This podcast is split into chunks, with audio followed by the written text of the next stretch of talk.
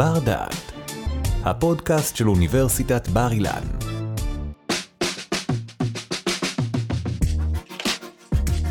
שלום, ברוכים וברוכות הבאות לבר דעת. כשאנחנו מדברים על מנהיגות, על מנהיגים, מה התמונה שעולה לנו לראש? כנראה שתמונתו של אחד מהמנהיגים הגברים הרבים שההיסטוריה סיפקה לנו. ונשאלת השאלה, איפה המנהיגות? נמצאת איתנו כאן היום לדבר על הצד המגדרי של מנהיגות, דוקטור סיגל אופנהיים שחר מהתוכנית ללימודי מגדר והפקולטה לחינוך. שלום סיגל. היי שי. אז באמת, כמו שהצגתי בפתיח, הבסיס של השיחה שלנו הוא מגדר בהקשר של מנהיגות, וגם באמת את מגיעה מהתחום הזה של חקר מגדר וחינוך.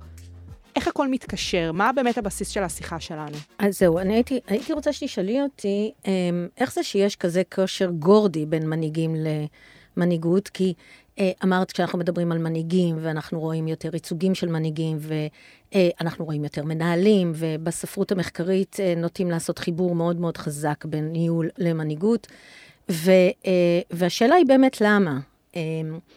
ואני אני מנסה לאתגר את הזווית הזאת אה, מהניסיון שבו אני רוצה לאתגר את ההמשגה. זאת אומרת, מה שאני רוצה לעשות זה, ועל זה נדבר רגע בפודקאסט, זה אני רוצה להמשיג ולשיים, אני רוצה, זאת אומרת, ולערער על ההמשגה הרגילה, לנחס את ההמשגה החדשה של המנהיגות, או לתת לה משמעות נוספת או אחרת, ואני מקווה שזה יכול לעשות תיקון קטן, כי המחיר האישי והחברתי שאנחנו משלמים כשההגדרה הזאת היא לא מאותגרת או לא, מת... לא מערערים עליה, הוא... הוא עצום. אז באמת את מדברת כאן על הסיפור של לאתגר, להבין את ההקשרים החברתיים, וכן בסוף לתת מעין המלצות ואולי פתרונות למצב.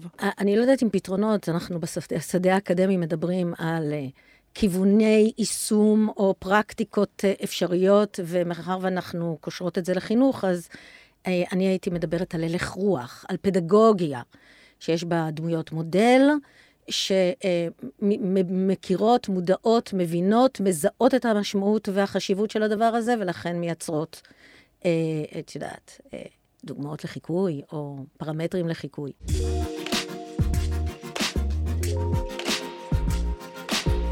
מנהיגות, מגדר, אולי נפרק את המושגים האלה בשביל שנעשה לנו קצת סדר. נתחיל ממנהיגות. רעיון מצוין. שדה המנהיגות הוא עמוס במחקרים ומאמרים ותיאוריות ורעיונות בכל הווריאציות האפשריות. קודם כל, ו- ואני רוצה להיות הוגנת ולומר שיש טיפולוגיה עדכנית וחדשנית, והכרונולוגיה מעידה על זה שיש תנועה. ויש שינוי, ויש פרמטרים נוספים, אבל עדיין, כשאנחנו מסתכלות אה, בעין בלתי מזוינת בעליל, בספרות הזאת, היא כמעט תמיד חוזרת לאותם מושגים דומיננטיים, שכיחים, מסורתיים, השדה, השיח מהדהד אותם, וכמו שאמרתי, גם הייצוגים והדמויות מודל שאנחנו נוטות ורואות יותר אה, לפנינו, וכמובן אה, ספירה אגבית תראה שבמדדים אנחנו אה, אכן נמצאות הרבה מרחוק, וזה מאוד מאוד עצוב. המסר של ילדות ונערות שניצבות בפני הסיטואציות האלה, הוא כמובן הרבה פעמים גורם להם לחוש שהן לא מספיק ראויות ולהימנע. אז מנהיגות תמיד נתפסת כמשהו שמשוייך לגברים, המרחב, הזירה הטבעית שלהם, הם אובייקטיביים, הם נחושים, הם מתמידים, הם אסרטיביים, הם כמובן, יש להם את הכריזמה, שזו מילה מאוד בעייתית, והניסיון הראוי, ותמיד אנחנו רואים את התיעדוף של חשיבה רציונלית, והתיעדוף הוא אף פעם לא נשאר רק בחשיבה, הוא גם במטרות, הוא גם בצרכים, גם בפעולות, והוא ממיין גם רגשות ואנשים. אז על פי התפיסה ההיררכית הזאת, ואנחנו נדבר על המודל הפירמידלי שמאפשרת אותה גישה, ותפיסת הכוח ש... עליה מושתתת הגדרת המסורתיות, המנהיגות המסורתית. יש תמיד יותר ופחות, וגברים הם תמיד יותר, ונשים תמיד פחות, ואני רק אגיד במילה וחצי על זה, שיש פרופסור בשם אליס אגלי, שחוקרת את הסטריאוטיפים והטיות, ותמיד היא חוזרת לאותם אותן מסקנות, שגם במקצועות שבהן לכאורה אפשר להעדיף ולתעדף ניהול של נשים, או ניהול שנשים מציגות, גברים מועדפים, והזווית שלהם מועדפת, והערכה שהם מקבלים על אותן פרקטיקות, ניהול ומנהיגות, תמיד זוכה להרבה יותר אהדה, והדיבור הקלאסי או הקלישה הקלאסית זה שגברים הם בוסים ונשים הם ביצ'יות, על אותן פרמטרים. הערכה כפולת מבט הזאת היא, היא כמובן עוד מנגנון שמחליש אותנו אה, ומדיר אותנו מהמקומות האלה והמרחבים האלה, כי למה מראש בכוח אנחנו צריכות להיאבק על מה שפחות מוגש לנו אה, על מגש של זהב, עוד אנחנו צריכות לריב כדי להישאר שם ולקבל את הערכה הראויה לנו. אז מה הבעיה עם ההגדרות האלה? כי את באמת אה, מציגה לנו כאן גם את האופן שבו אנחנו מגדירים כל מיני מושגים בהקשר של מנהיגות, ואת מראה לנו איך זה קשור לסיפור המגדרי, אבל תכלס תכלס, אם אני מסתכלת על זה במובן היומיומי, ואיך זה משפיע עליי בתור אישה, מה הבעיה עם זה? אז כשאני מלמדת מנהיגות ואני שואלת, אז תשעים ותשע אחוז מהתשובות הן, הן כאלה. התפיסה הקלאסית, הפופולרית וגם האקדמית של מנהיגות, גורמת לנו להניח שזה מכוון תמיד לאקטים גדולים, פוליטיקה, כלכלה, ביטחון, אנחנו פחות נותנות לגיטימציה למנהיגות של יום-יום, מה שבעייתי מאוד, בפרקטיקות או אירועים או פעולות, אה, לכאורה נתפסות קטנות ולא ראויות להגדרה הגדולה הזאת על כתפיהן. אה, הדבר השני זה מרחב שאוטומטית שייך למנהיגים, כי אנחנו רואים שם הרבה יותר גברים, ואצלם זה מולד, זה בדם. הם נולדו להיות כאלה, בכלל ה... סכנה בתפיסה הזאת היא שהיא מחברת אוטומטית את המיומנויות של מנהיגות למישהו שנולד עם זה ויש לו את זה בדם, יש לו דם כחול והוא לכן יכול ללכת להיות בצבא ומנהיג וגנרל ואחר כך גם כמובן פוליטיקאי מעולה. וההבנה הזאת היא שזה לא מגרש פעולה טבעי, הדבר הזה גורם לנו להבין שזה לא מגרש פעולה טבעי לנו. ואנחנו היינו רוצות לערער מאוד על התפיסה הזאת, ולשנות גם את ההבניות החברתיות, וגם את הסללה שנוצרת בגלל זה.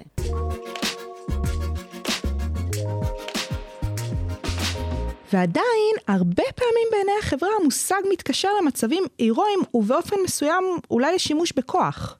תפיסת הכוח, ו- וברברה קלרמן כותבת את זה בקץ המנהיגות, ויש ו- עוד המון חוקרים שמושכים להדהד את זה, שהיא סמכותנית.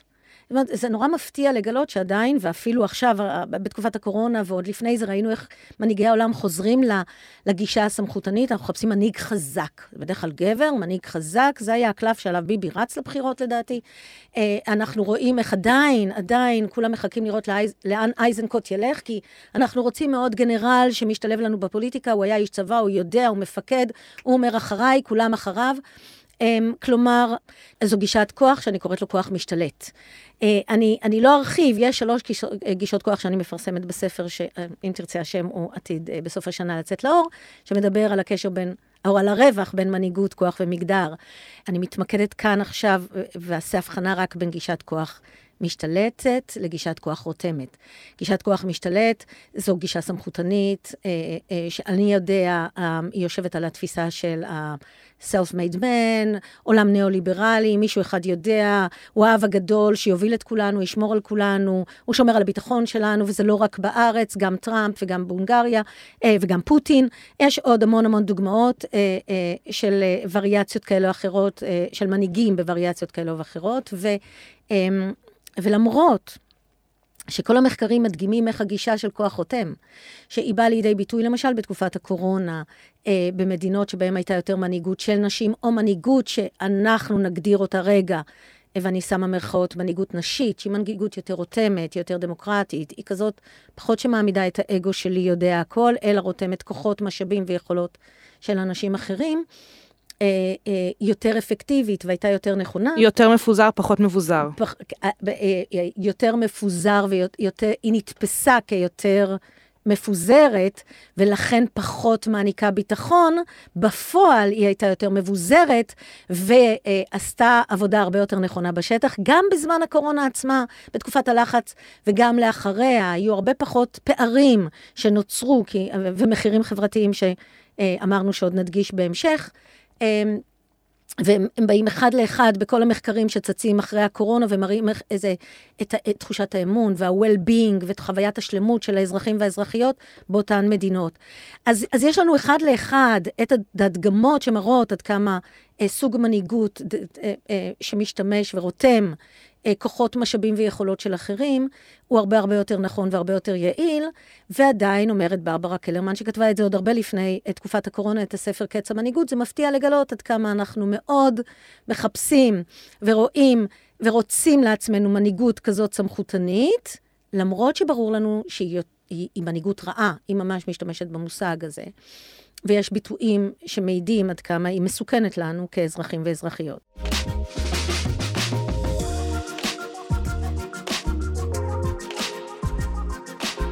דיברנו על הסיפור הזה של המגדר וההגדרות השונות של כוח, אבל איך את מגדירה מנהיגות? מה את מציעה? מה את מחדשת? אז אם עד עכשיו הלכתם לאיבוד רגע, כי לא הבנתם איך הקשר למגדר, אז אני קודם כל רוצה להגיד שיש שלושה נזקים מאוד מאוד דומיננטיים, כדי שאנחנו נראה איך זה מתחבר למגדר ואיך אנחנו, מה אני מציעה במקום.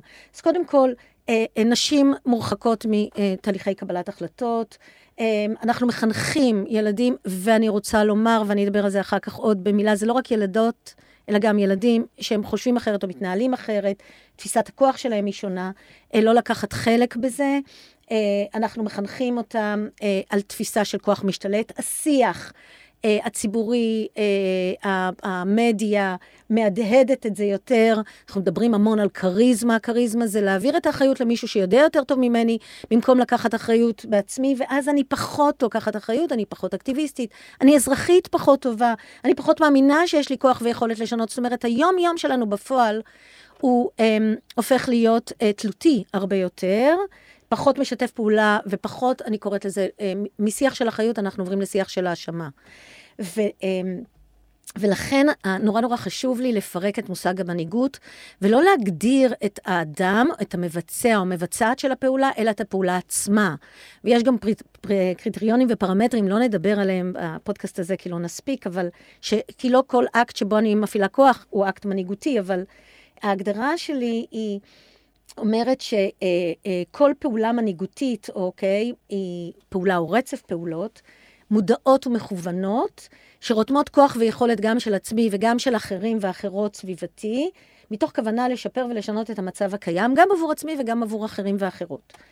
אוקיי? ואז זה מוגדר, על פי הקרנטים האלה, כמעשה מנהיגותי, ו- ואז לא מחייב אותי כל היום להיות מחוברת להגדרה. זה לא אני המנהיגה, אלא אני עושה פעולה מנהיגותית.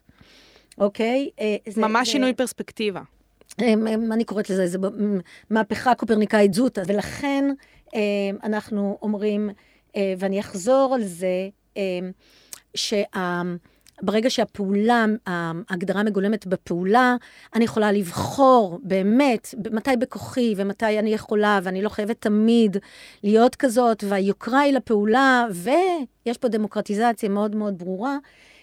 אני לא, לא מאדירה כוח משתלט, אלא כוח רותם.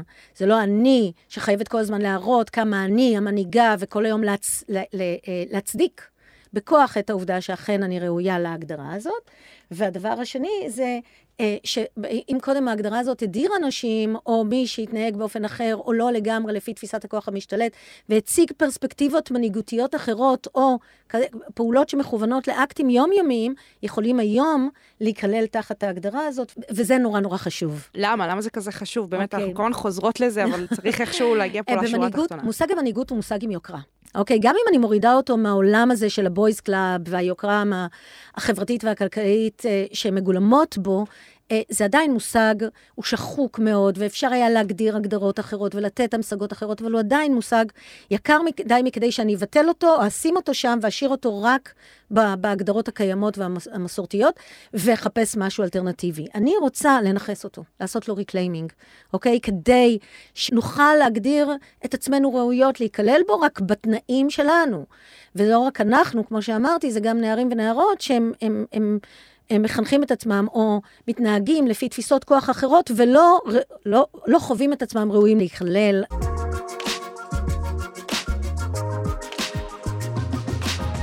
אבל זה לא טיפה לבוא ולהגיד, אני שוברת את הכלים, לא מעניין אותי מה החוקים הקיימים, לא מעניינת אותי ההגדרה, קצת כאילו מרגיש כמו משחק ילדים, לא, יש הרי הגדרה מילונית לדבר הזה. מה, מה הקטע? לבוא ולנפץ את המוסכמות? קודם כל זה לא מתאים לי, זה מתאים לנו, אוקיי?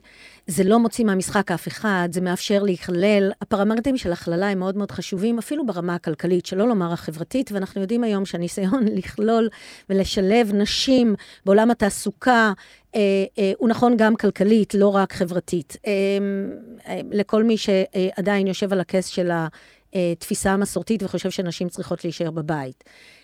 אבל אני, אני כן רוצה לומר שזה לא המשגות שאני עושה ומשחקת במשחק סכום אפס. אני יושבת על איזה שדה של הגדרות והמשגות.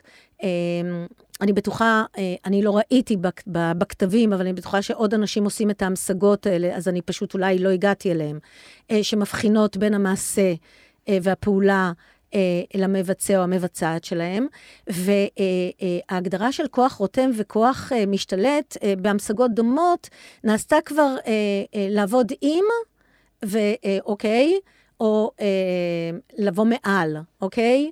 זאת אומרת, הגישה הזאת, ההבחנה הזאת, על ידי ברונו ושום אחר שנעשתה מזמן, הגדירה איך ניהול ומנהיגות שבאים ועובדים עם האנשים מול מנהיגות שבאה מעל לראשם, כמובן עושה המון הבדל, ואנחנו יודעים ויודעות, ויש כבר המון המשגות שמדברות על דמוקרטיזציה של כוח ועל ביזור שלו, שלא קשורות להמשגות פמיניסטיות.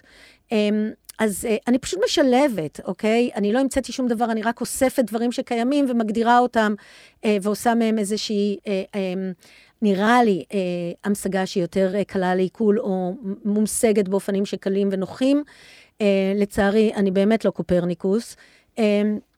ואני כן פשוט חושבת שזה נורא נורא נורא חשוב בהקשר החינוכי.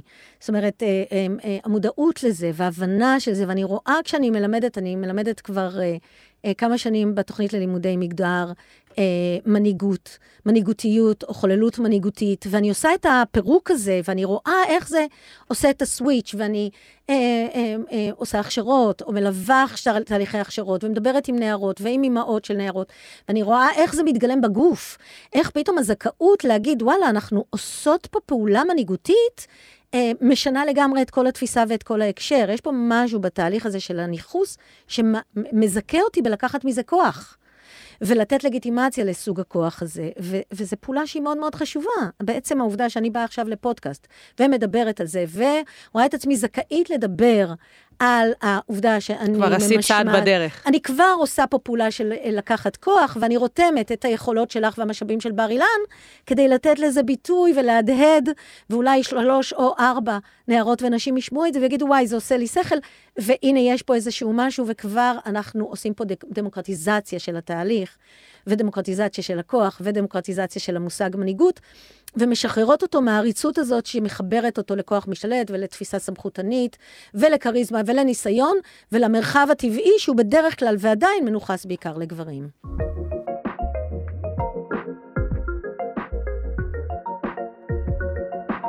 אמרנו בתחילת השיחה שלנו שאנחנו כן נוגעות בסיפור הזה גם של חינוך, כי בסופו של דבר זה חלק מתחומי התמחות שלך, וגם כמובן בשביל להבין איך כל השיחה הזאת שלנו בסופו של יום מתנקזת לתצורות אופרטיביות, מה, מה אנחנו יכולות לראות ככה בחיים האמיתיים, איך זה יכול לבוא לידי ביטוי, ואת הזכרת ממש קודם לכן בדברייך את העניין הזה של חינוך. אז אם כל זה חשוב לתהליכי חינוך, אנחנו צריכות לדבר על זה בהקשר של חינוך פורמלי, או בלתי פורמלי, או גם וגם. אני אדבר על זה רגע בשני אופנים, כי זה מאוד מאוד חשוב. כשמדברים על כן תהיה שביתה או לא תהיה שביתה, כל הזמן מדברים בתקשורת על ציבור המורים, ואנחנו יודעות שזה ציבור המורות.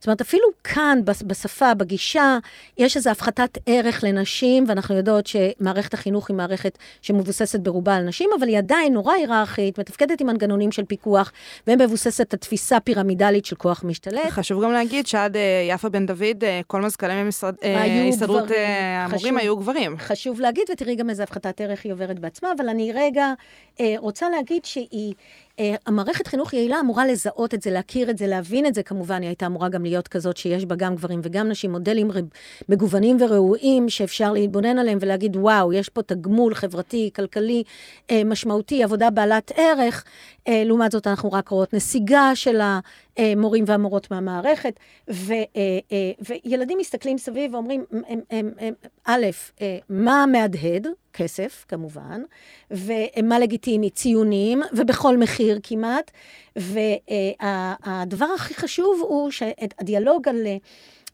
מה שיכול, העיוותים האלה שמערערים את תחושת הפקפוק העצמית, והתנאים שמעודדים את אותה חוויה מיטבית עם פעולות מגוונות שמאפשרות התנסות וכישלון ולמידה מטעויות ומנהיגות רבת פנים או מגוונת, כמעט לא קיימים וקיימות. אנחנו יודעות את זה, ואנחנו גם בדרך כלל לא מתחקים על הקשיים, אלא מגיעים ישר לסיפורי ההצלחה ולציונים או להישגים המצליחים.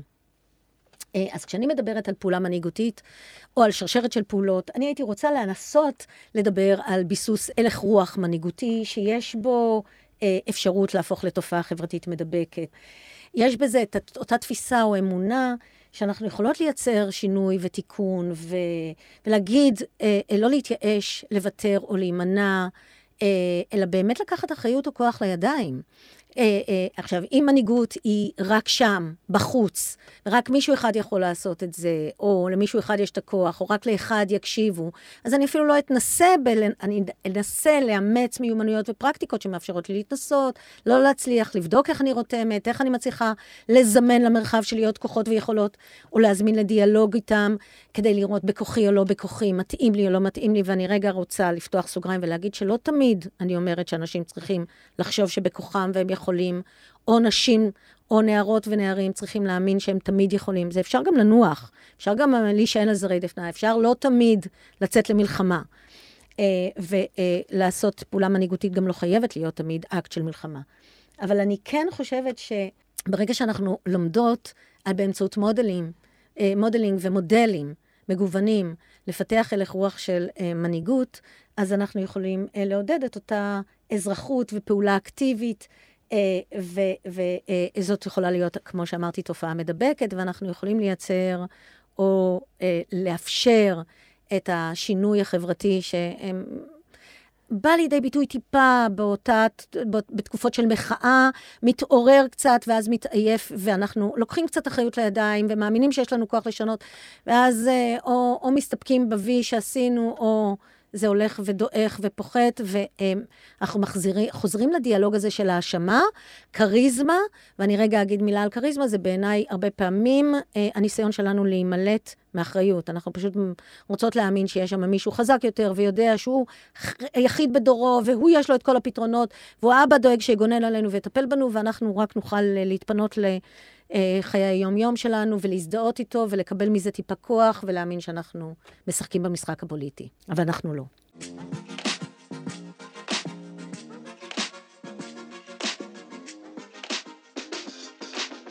אנחנו מגיעות לסיומה של השיחה שלנו, באמת דיברנו ככה על כל המושגים, וכבר התחלת לתת כל מיני, נקרא לזה, שיטות פעולה, או לפחות איך אנחנו כדאי שנשנה, בדיוק, כיוונים, ואיך אנחנו אולי קצת נשנה את החשיבה שלנו ביחס לסיפור הזה של מנהיגות בהקשר המגדרי. אז בואי סיגל, תספרי לנו מה אפשר אולי לעשות כדי לצמצם את הבעיה. אנסה לעשות את זה מאוד מסודר. תפיסה פמיניסטית מדברת הרבה פעמים על ניימינג, שיימינג ובליימינג, אז אני רוצה לעשות על זה וריאציה. אנחנו כולנו פריבילגים יותר או פחות, לוקים בסוג של עיוורון. הדברים נראים לנו ברורים מאליהם, הרבה פעמים אנחנו פועלות, פועלות, פעולות אוטומטיות, אנחנו לא עוצרות רגע ושואלות, אוקיי, מה אני לא רואה? גם כי זה מעייף, גם כי אין לי כוח, וגם כי אם אני אראה, אני אולי אהיה חייבת לעשות איזה תיקון. אז אני רוצה שכן נראה, ונהיה מודעות לכך שפעולות שלנו משתמעות, ויש להם ערך מאוד מאוד משמעותי וחשוב בפעולות החינוכיות הישירות והעקיפות שלנו, בשיח, באופן שבו אנחנו מתנהלות, וכמובן גם בעולם הפורמלי וגם בעולם עולם החינוך הפורמלי והלא פורמלי. ועל כן הייתי קודם כל רוצה רגע לעצור שנייה ולנסות לחשוב מה אני לא רואה. אוקיי? ואז שזה נורא קשה. כן, ואז אז לתת לזה שם, לתת לזה שם, אוקיי? אני לא רואה משהו, אז אני כן רוצה לשיים את זה ולמשיג את זה מחדש. אוקיי, אז זה הניימינג, אוקיי? ואני הייתי רוצה לעשות ריקליימינג. כן, אני לא רוצה לוותר על המושג מנהיגות, למרות שהוא שחוק, ולמרות שהוא כבר מעייף, וכבר אין כוח לשמוע אותו. מאוד מאוד חשוב, כן, לקחת, לנחס אותו, ולקחת עליו בעלות, וזכאות להשתמש בו. בעיקר כדי לא להשאיר אותו שם בשביל הגברים בלבד, או אלה שמשתמשים בו. חלק מהגברים, לא כולם פריבילגים. ואז לנסות, במקום בליימינג ולהאשים, לקחת אחריות. ולנסות לתקן. ואנחנו עושות, לוקחות את האחריות באמצעות אותה תפיסה של כוח רותם. אני לא יכולה לבד, ולא נכון שאני אעשה לבד, ותפיסת ה-self-made man או woman היא לא נכונה, זה נאו-ליברליזם ריק ועקר. תמיד, תמיד מאחורי כל אחד ואחת מאיתנו. יש קבוצה של אנשים שיש להם ידע או מיומנות או קשרים בדברים אחרים. בואו נעשה דמוקרטיזציה ללקוחות האלה, ונראה שלנהל את המנהיגות שלנו, באופן אפקטיבי זה הרבה יותר נכון, וזה אומר באמת באמת לרתום כמה שיותר כוחות, מיומנויות ויכולות, במקום אני, אני, אני, אני, אנחנו.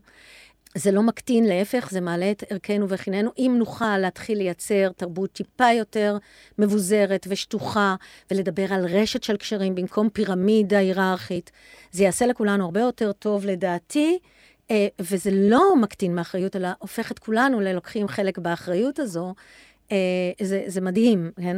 הדינמיקה הזאת, זה מגדיל אחריות. וכולנו הופכים להיות ראשים גדולים יותר, ואז אפשר לעשות באמת תיקונים משמעותיים ועמוקים.